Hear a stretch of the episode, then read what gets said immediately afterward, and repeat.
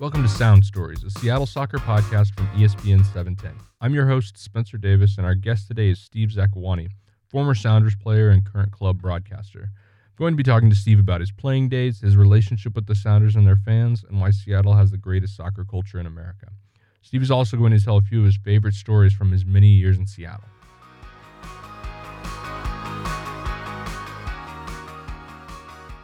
Thanks for coming on, Steve. I really appreciate uh, you doing this. Uh, first, just uh, give give a short background of how you became a sounder the first time. Oh man. Um well, I came from the University of Akron in Ohio. So I was the um, the number one pick in 2009, the Sounders inaugural season, the expansion year. Um, you know, before that, I grew up in London, playing over there. You know, grew up playing in the Arsenal youth team and the academy over there, and ended up in Ohio. Did my freshman year, my sophomore year, then I was drafted here. Um, Sigi Schmid used to coach in Columbus, Ohio, so he had been to some of my games in person. Back then, a lot of college players weren't really that well known. The games weren't televised, weren't really over on YouTube. But the fact that Sigi could physically come and see me, um, that helped me out because I didn't have the greatest of combines. Um, I wasn't in shape or anything like that, but they had seen me and he vouched for me to Adrian and Chris Henderson and those guys, and they drafted me. And that's pretty much how I yeah I ended up coming to Seattle. Yeah, and so you were you were the first draft pick. Yeah, in Sounders had. 2009. Yeah, Yeah. and so that's a lot of expectations right there too. And there was a lot a lot kind of yeah. uh, unknown about Seattle. Was it was it mostly Sigi or what? What really felt good about that being picked by Seattle? No, I remember being in my hotel in St. Louis on the day of the draft, and Alexi Lalas called my hotel room. Um, he was doing the ESPN coverage, and I guess he had to get like a quote for the coverage from me, because they knew I'd be a high pick. We didn't know where, and he asked me where do you want to go, and I said, know, Seattle. You know, not to be the number one pick, but because I heard they'd sold nineteen thousand season tickets. I think it was that. Um, they'd signed Freddie Ljungberg, who I knew not personally, but from watching growing back home in the Arsenal youth team while he was in the first team. I'd grown up watching Kasey Keller, he was here. And also that going to an expansion team, everyone's starting from scratch for the most part. And I'll have a better chance of earning my spot rather than going to an LA who are like the number three pick where they have their team and it'd be harder to crack that. So a lot of things pointed upwards for Seattle. And then obviously there was a coach who really wanted me to come here. Great. And what were your first uh, impressions of Seattle soccer culture when you got here, especially it being new, like you're saying? yeah, it was like took me by surprise. You know, we um uh you know came in, we did a preseason in Argentina that year, um, and then we were kind of away, went to Ventura in California, so we were away from Seattle itself, kind of getting to know each other, bonding, playing games. You know, I was getting my feet wet at the pro level, and then we came back, and then that first game against New York, I think it took everyone by surprise. Um, from Sigi to down, like um Freddie Ljungberg, guys you've played around the world. We didn't expect that an MLS game would um have that kind of noise that we couldn't hear each other on the field. Um, all the confetti that was dropping from the sky during it, it was just like an insane atmosphere. So after that, you know, I, I don't want to say I got used to it. It became normal, but for every single game I ever played at Qwest Field and then CenturyLink Field, um, it was always took a moment to look around and say like this this is unbelievable. Like not every city in the states gets this. Like we're fortunate to be playing here. So I think the atmosphere was great from that perspective, and then just being out in the streets and people knowing who we were as soccer players. That doesn't happen in every city. They care about the team and people saying good luck this weekend or let's talk about the game the last weekend. Um, I just feel it felt a lot had a European feel. I grew up in England where we just talk football all day, Yeah. and you get that in Seattle, which for me is just the best thing. That's great. And I mean, you, you had a great, great couple of years here and stuff before your your unfortunate injury, and and that was another thing that Dave Clark talked about last week was just the the massive support behind you Yeah. um, at that time, and just the he, he specifically spoke to the anger that he personally felt about it about Uh-huh. your injury. Um, Yeah. What what what was it like having that support of the city behind you? No, it was huge. You know, I'd always felt the support from the fans because you know I came in um, as a young kid, as a rookie, and you know was playing often. It wasn't like um, I, Sigi gave me an opportunity. I didn't have to like bide my time. I just was thrown in right away, and you know had a decent rookie year, and then had a really good second year, and then was having a really really good third year, and then the injury happened. But um, no, the support was amazing. It just was no less than I'd expect from people in Seattle. Um, it was from online to actual letters. I mean, I think we ended up stopping counting, but it was in the thousands of physical letters that was received. Um, you know, messages that were sent in to me via the Sounders from people around the world. Actually, it was coming. So the story, people watched it all over the world, and um, yeah, just the support from the organization themselves, from Adrian Hanauer down to um, you know the, the, Dave Clarks of this world, people like that who I see what they write and you know that they're following. They were spreading attention to what I was going through, and then through the rehab and just everything, and then the comeback. Obviously, um, hearing how loud the stadium was for me to play just five minutes, um, it was amazing. So I, you know, I still have some memories from that time, like around the house, like different photos people made of me that fans had signed, um, different plaques. I still have that stuff because it was you know one of the most defining moments of my life to this point. Yeah, great. And and even though the the rivalry with Portland and Seattle can be can be heated at times, you know, some players don't get quarter, um, especially playing for the other team. You spend a little time with Portland, yeah. but the the people that I have talked to say I would have loved to see him score a hat trick, but Portland still lose. like is that something that you expected to, for to, for people to be still supportive of you? No, to be fair, I didn't. I thought, um, you know, when I went down to Portland, that um, that would kind of sever a lot of the love that was two ways from Seattle fans to me and from me to them. But um, I came back to Seattle twice in a week as a Portland Timbers player. Once at Starfire, and then once at CenturyLink, like on a Wednesday and a Sunday, and the reception was amazing.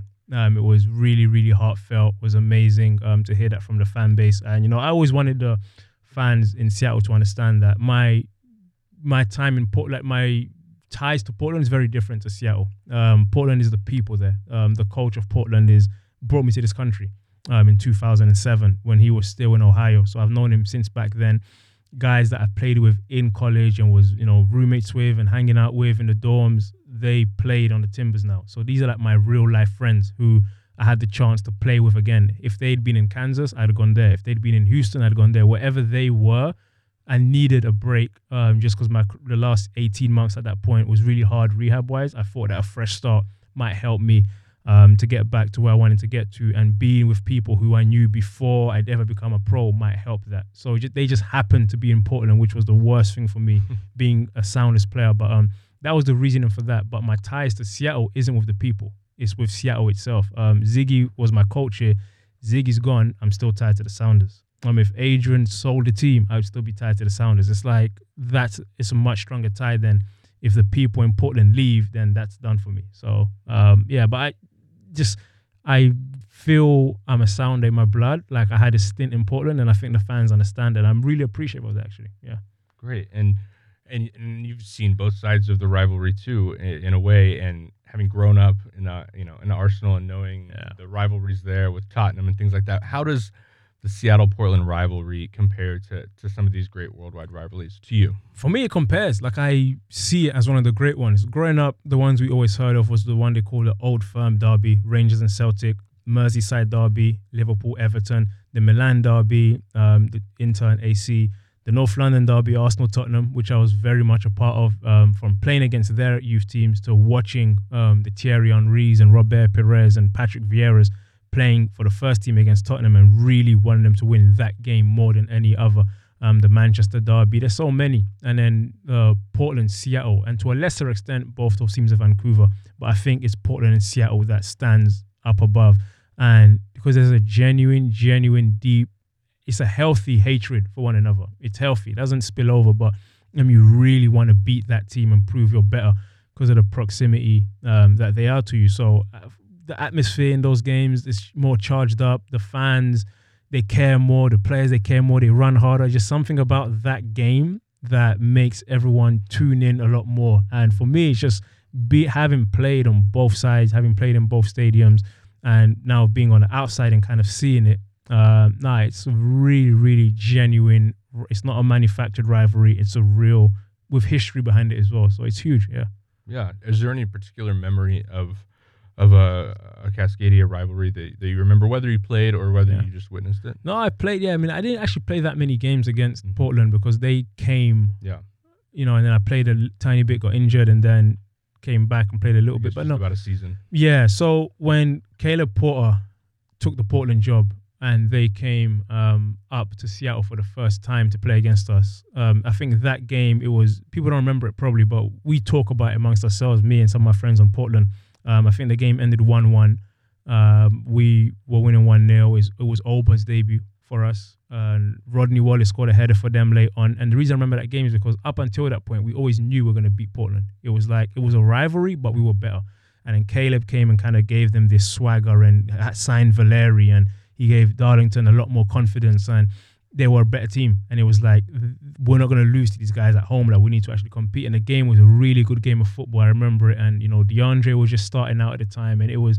It, it, it was a lot of Akron people on the field, so just playing in that, and I had that assist to Eddie in that game um, to EJ, and um, yeah, it was just that was one of the most fun football, pure football games I've been a part of. Lots of good players on the field. Yeah, that's great.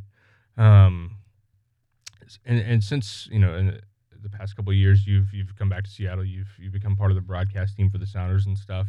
Um, what about the city was it that drew you back? That drew you to be to make it uh, at least part time home? Yeah, you? you know, to be honest, like when I um when I retired or knew I was gonna retire, I was like, um, you know, I'm gonna stop playing. I didn't want to know what was next. I, I didn't have a plan B. I wasn't thinking this is what I'm gonna do. I, I didn't know. Um, at the time, I was kind of writing my book, um, which was therapy for me during that time. And then um, I sent Adrian and Sigi and Chris Henderson an email separately before I retired, before I'd announced it publicly, just letting them know, giving them a heads up, uh, and you know, kind of thanking them for you know bringing me to Seattle in the first place. And Adrian called me right after that. Um, he phoned me up and said, "Come up to Seattle." And I couldn't be up there for another couple weeks, but when I did come up, we had a brief conversation. And from that, I knew I'd be involved somehow. Didn't know what it was. You know, you look at coaching, or you look there's different with the academy, or you different things you can be involved in. And it kind of just happened that you know the um, producer of our pre-game show called me up and was like, "How about media work, broadcast work?" And I'd never done it, had no training, didn't think that's what I wanted to do, and so I said, "I'll help you out on a few games um, this year," and that was the 2015 season, and enjoying that team, and loved you know being around Taylor Graham and Marcus Hahnemann and Kasey and someone at the time Ross and Jackie. Like I knew these people, and to be with them was cool. And then began to travel with them and our road trips were fun. Because i used to hate traveling as a player because those road trips weren't fun because you're just so you're on lockdown team walk team dinner team meeting scouting report you but here we just landed and could do whatever we wanted to do and i got to see a lot more of the cities and then was able to talk about the game I'm watching you know Auburn Clint do one twos around everyone then I get to dissect it like that was fun for me it was a different way to stay involved so um, and it's just grown. It's just grown. I've enjoyed it more and more, and they've given me more responsibility with it. And the more I do it, um, I'm enjoying that aspect of seeing the game. So it ended up being a natural fit. And then now, like you know, I'm on Twitter and I interact with people, and I, I you know, I talk back with people, and I have my views and they mm-hmm. have their views, and it's great. Like I enjoy being not a player, but someone who can interact and engage in the game as a fan and doing that, I couldn't imagine any other city than Seattle where I could do that. So this is great. Yeah, like the, you, you mentioned not being able to do that in other cities. What like now that you're more part of the media than Yeah. part of than as a player, kind of. What what like makes the media here different? Like when I'm in the press box, it's very full. I talk to other Mhm. beat writers in other cities, and they say you know there's just a couple people in there. What makes it different? Why why do we have such a healthy, thriving soccer media culture? Yeah, I, th- I think there's a couple things. I think um, there's so many different outlets, first of all, that want to cover the Sounders, and so much content you can go to um, for post game reports or um, just news surrounding the team. Um, there's people going to training all the time, and they all kind of cover the team in different ways. So I think just that I think helps us for the people here, and I think they're educated in Seattle. Where I always give the example when I was in England, I was about nine years old. I went to an Arsenal game, and there used to be this great centre back called Tony Adams, and he made a play that wasn't anything special. There won't be any replays, wouldn't make any highlights, but everyone in the stadium stood up and applauded. It was it was what we call a football play, just a smart defensive mm. play that not everyone would catch. And when I first came to the States and in certain other places, when those plays happen on the field, people don't recognize them. They only clap for a bicycle kick or a crazy goal. Whereas in Seattle, sometimes Alonso makes a turn in the center circle, beats two guys, and it's not going to make top 10, but people see that was a smart play and they Mhm. clap. So I think people here are actually educated about the game. They get the game and they get the tactics and all of that. And those conversations spark and get things going and then we all get involved and I just feel, you know, the team has done well since becoming coming in. If the Sounders came in and tanked, it wouldn't be as much. They Mhm. created that buzz by performing well, and then also all the outlets that cover the Sounders. And it's just a healthy conversation that you know. When I was a player, I wasn't too. I didn't want to be too involved with it because you want to focus your mind on playing. Mhm. But now, who cares? Like, I can do it, and so I'm just a part of it as well. But yeah, I just think the media does such a great job here of covering the team, being fair, um, critical when they need to, and praiseworthy when they need to. But they're educated about the game. Yeah, that's great. And and to be around such a soccer intelligent culture, what's been the hardest part of of being a broadcaster in that? The hardest part for me is these guys are my friends. So if they have a bad game, I have to say it. And you know, I one of the things when they asked me to do broadcasting was I demanded that um, I would be able to be objective. Like I can't be if Sounders are losing two 0 and playing terribly, I can't be forced to put a positive spin to it. If it's that bad, like it was in Kansas City um, just over a month ago, then it's just that bad. If it's great, then it's great. But no, these are my friends. Like, you know, like I would be broadcasting last year, but then I'd be having dinner with Oba, for example. But if he didn't have the best game, I have to say it, you know. And so learning to separate that, the friendships I have, you know, and now it's easier because a lot of the guys I've turned over and only a few guys that I actually played with. I still know the guys, but guys that I'm friends with, it's can count on one hand. So it's easier in that sense. I don't really talk to them like that anymore. So um, um, yeah, that makes it easier. But that was the toughest part, kind of like that way. And also because I'm young, I should be playing in that sense. There's that Mhm. side to it as well. Without the injury, I'd be playing. Who knows where I'd be? If I'd be in Seattle, if I'd be another MLS team, if I'd gone to Europe, I don't know. But um, there's that part of it too, where I'm doing this prematurely in a sense and learning um my way around it as well. So there's that side of it too. But the hardest part was just disconnecting from the friendships and talking objectively. Yeah. You uh you've also done you've done a lot of charity work and stuff. Dave Clark, one of his stories was um going to a clinic that you put on uh for women uh to learn how to play soccer and he said that he showed up and he was one of two guys there, you and him, and he he was so proud and so happy to see uh somebody making an effort like that that Yeah. nobody really does that normally. Yeah. Um do you what what are your plans for the future both as a broadcaster and um, with all the charity work you've done? Yeah, you know, I it was it was James Riley, former teammate, who got me community based. You know, he'd played in a few MLS cities, um, and then even more by the time he retired. But when we met, you know, he just come from New England, and he told me we used to carpool together. We used to live downtown, close to each other. Uh, and this is before I had a car, and I just came to Seattle. We drive me to training, and he used to just say, you know, make sure you're active in the community. We have a platform you can give back. So he would take me to the Boys and Girls Club with him in different places. And then eventually I wanted my own outlet. So I started Kingdom Hope through that. We would do clinics back then and um, just anything geared towards young people, helping them, um, you know, giving them positive role models and things like that. I wanted to do.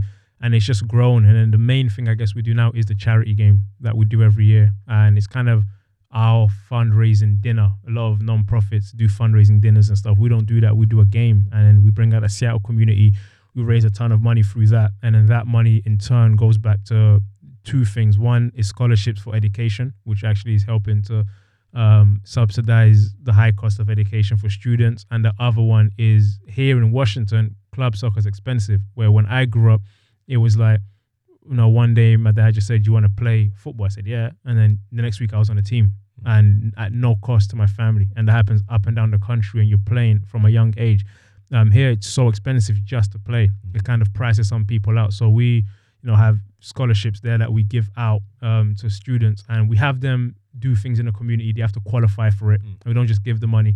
And then once they've satisfied that part of it, kind of, you know, I want their perspective to be community based. Then we give them that financial reward. So you know, the immediate plans is just to keep doing the game. Um, it's going to be happening every year. We're going to be bringing different players to Seattle. You know, we've bought you know, and today probably is a good day um, to remind everyone that the last time he played was here, Landon Donovan, you know, and all the news surrounding him. But we've brought him to Seattle, Dwayne De Rosario, so many of the, my former teammates on the Sounders, Jimmy Conrad, um, Eddie Johnson's been here. So it's just like having those guys come to Starfire to play in a fun environment, the community to see them, family friendly atmosphere. I want to keep growing that game, see where that can go.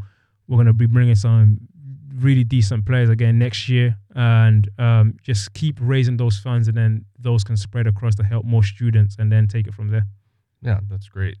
Do you think that a lot of soccer cities would have welcomed Landon Donovan onto their field like the Seattle community did? No, initially we had like a little bit of resistance because I, I, I was oblivious to it, I guess. I didn't know that Seattle didn't have, you know, the greatest opinion of Landon. Um, like they love him as a player, I'm sure, when he played for the national team and that, but just, you know, his Galaxy ties, I guess, were so strong.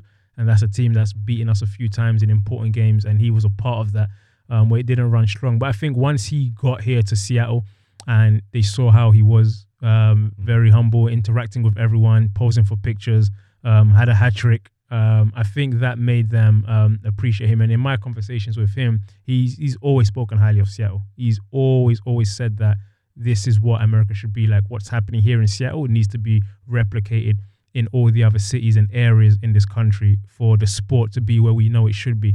And so he, I've never had a convo with him where he speaks down to Seattle. He's always, I think, in another life, if you know he wasn't so tied to Bruce Arena in the Galaxy, he would probably would have wanted to play for Seattle. That's great. Yeah, I think a lot of people would be glad to hear that. Yeah, He said he'd like other Yeah. cities to replicate Seattle's culture. yeah, yeah. That's great.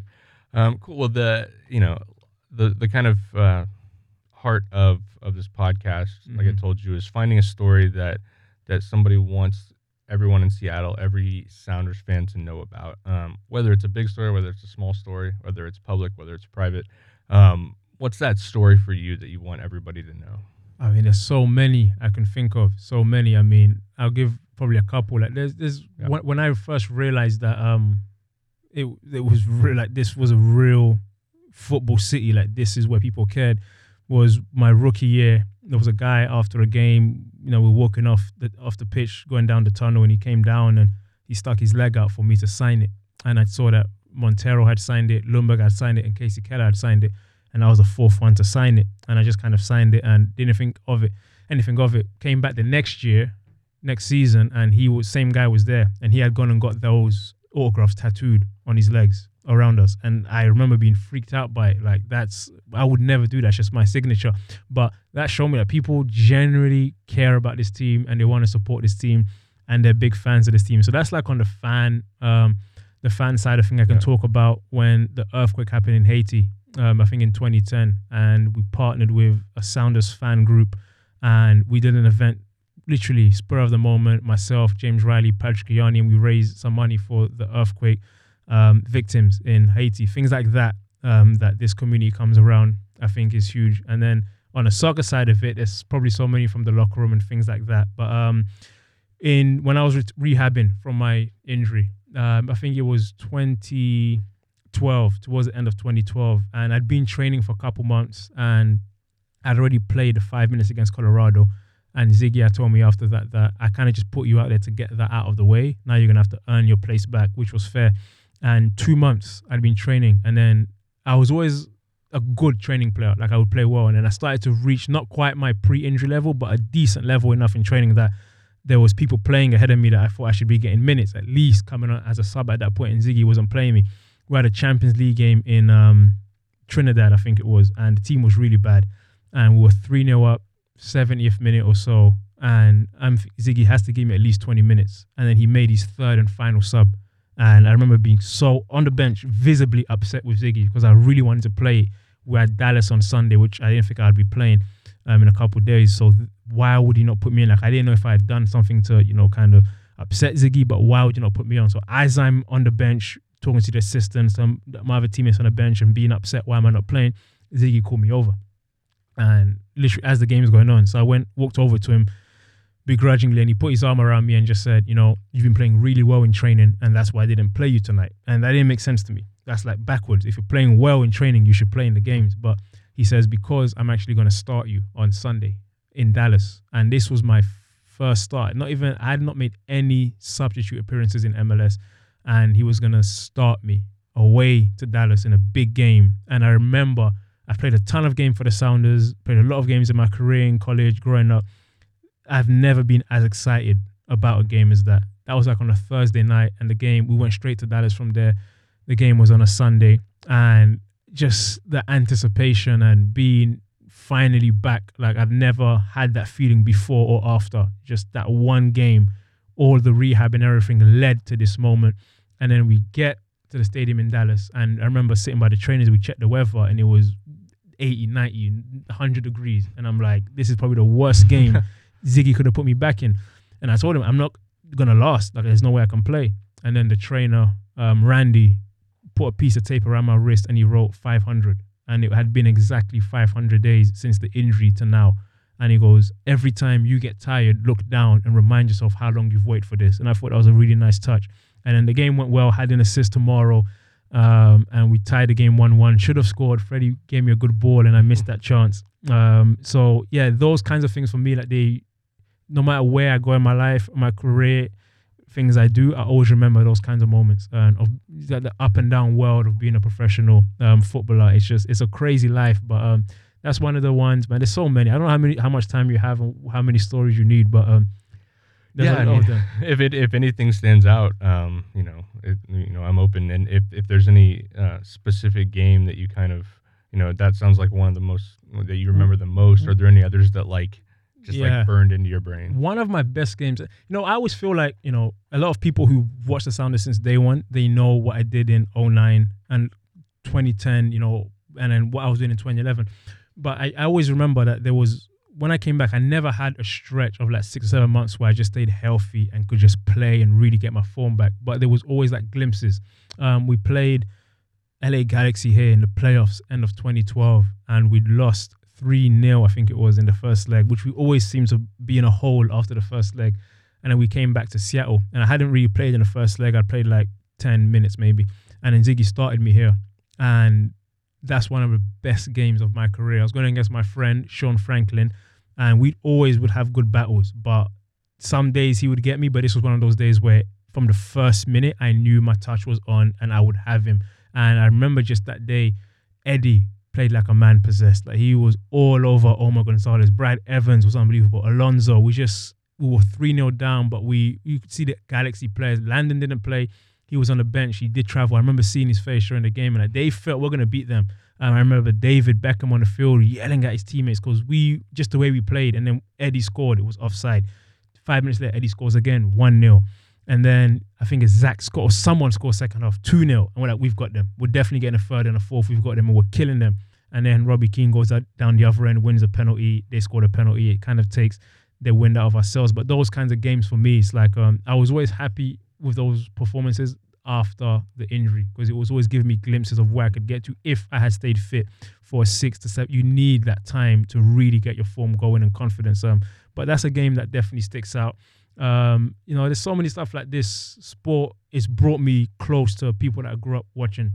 I was in a stadium when Freddie Ljungberg made his debut, and then nine years later, eleven years later, whatever it was, to be sitting in the locker room. My locker at Starfire uh, Training Center was next to his. They had it numbered by number order back in those days, and he was number ten. I was number eleven. So we every day we just talk. And Freddie Ljungberg was a big deal in England growing up. Like he helped Arsenal be successful. I was one of those kids cheering for him, and then going to the playground in school the next day and being him and being Henry. And this sport is what brought me close to him. I never forget when I met Thierry Henry. Like this is like the Messi of my time and they had come to see, they had come to the Northwest. They played Portland. He got a red card, but New York stayed on the um, on this on the Pacific Northwest for the Seattle game a few days later, and he wasn't playing. So he didn't have like the curfew or anything like that. He just wasn't playing. So we end up through mutual friends connecting, and I went to his hotel, team hotel, and we sat in the lounge and hours just talking. Like it's the first time I've met Thierry Henry, and we're talking like old friends and it was surreal. And as soon as I left there, I'm texting my friends like, "You'll never guess who I just had dinner with," and they can't believe it to this day because this is Thierry Henry. But then we became friends after that. So it's like this sport brought me towards that. And then the last story is um the day I changed shirts with David Beckham, which for me is like it's always funny because you change jerseys with a lot of people, but this one was weird the way it happened. It was 2010 um, after the game, and you know, he and I, we'd been friendly because you know I'm from England, and but nothing more than that, nothing beyond that. And I scored um, to bring it back to two one, but we lost in the playoffs, and then so season's done, leaving the pitch, and I said to him, "Look, I, hey mate, can I have your shirt?" and he says to me, "I got to give this to charity. It was, you know, they there's a charity organization here that's it's got to go to, but I'll find you backstage and I'll give you one." And at the time, I remember thinking that's like a really nice way just to say no, like just to say I can't give it to you, but really nice way. So I said, "No big deal." I didn't expect anything more of that. Went back to the changing room. Sigi gave, you know, his end of season speech. Season's over. And then the LA equipment guy, I think his name is Raul. I knew him. He came in with four David Beckham shirts, and he gave one, I think, to Sigi, maybe two to Sigi, one to Fredy Montero, one to Alonso, and I didn't get one. So I followed him out. I said, like, yo, did, where's my shirt? Like he said, David said, like, I'm getting a shirt. And he says to me, oh, yeah, yeah, Steve, don't worry. David's going to give you your one personally and that didn't make sense to me. So he says, "Follow me." So I, well, if anyone who's been to StubHub at the time was the Home Depot Center, it's a huge facility, and to get from the Sounders locker room to the home team, the LA locker room is you go go down some really long hallways. So as I turn left, going down that hallway, I see David, one of his kids, the nanny, the security guard, the whole crew coming towards me, and I, I generally felt like I was in a movie because I grew up in England where he's like the king of England. Like this is I can't even. It's like maybe how Russell Wilson is in Seattle. Maybe something. Like maybe that's a ten percent of it. Like he was the man in England. Like what he done for the England national team, and I was one of the kids watching him. So to be walking towards him and he was swinging his Galaxy shirt in his hand and coming towards me, and you know we exchanged shirts. We made small talk, and then I turned to leave, and he says, "Well, where's your shirt?" And I said, what are, you, what are you talking about? I said, like, it's on the team bus. It's going back to the hotel. He goes, well, get back to Seattle and mail me your shirt. Like, I like to collect shirts of players who I respect.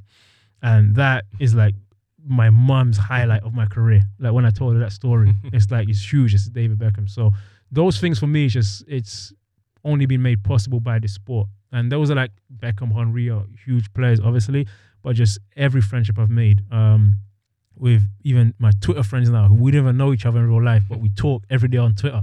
Like we're just, you know, what do you think about the game? And I thought this and that. Like that for me, like this sport is it can do so many things for us. And I'm so happy to be in a city like Seattle where the people embrace that. It's not enough. We're not competing with the Seahawks here. They have their fan base, we have our fan base. Some people do both, but there are people who just care about the Sounders. And when the team loses, they'll be like, "Ah, oh, we suck," and you know, I'm never going to a game again. And the next week they'll be in the front row cheering again. Like I love that kind of passion, um, and we have that in Seattle. So I'm just grateful to be a part of that, man. Honestly, like, and any small role I've played, I'm happy. But it's more the role, the people I've played it for my, for me to be here.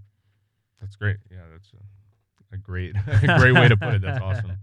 Well, thanks again, Steve. I really appreciate you coming on here. Uh, those are some great stories. Yeah, where where can uh, fans find you? My website, stevezakuani.com, um, kingdomhope.org for my non-profit, and then Zakuani11 on Twitter. I think my Instagram is Steve Zakuani11, and then I'm just Steve Zakuani on Facebook. And, you know, I try on Twitter just to, I'm super, if you want me to follow you back, I'll follow you back. Like, yeah. I, I follow, I don't really follow players. I follow like the, media people and fans because I like to see that commentary like after games and get that perspective because I can talk to the players but mm-hmm. I like seeing after a game what the pulse of Twitter is saying so I follow yeah. that so yeah I love to follow anyone back and engage um on especially on that platform yeah that's great and fans can hear you um at halftime and where else on broadcast yeah so pre-game show for TV um and then halftime sometimes on post-game show mm-hmm. and then usually in-game radio yeah. Um, so yeah, kind of a bit of both, and then um, the Sound of Soccer podcast we do every week, which is like analysis and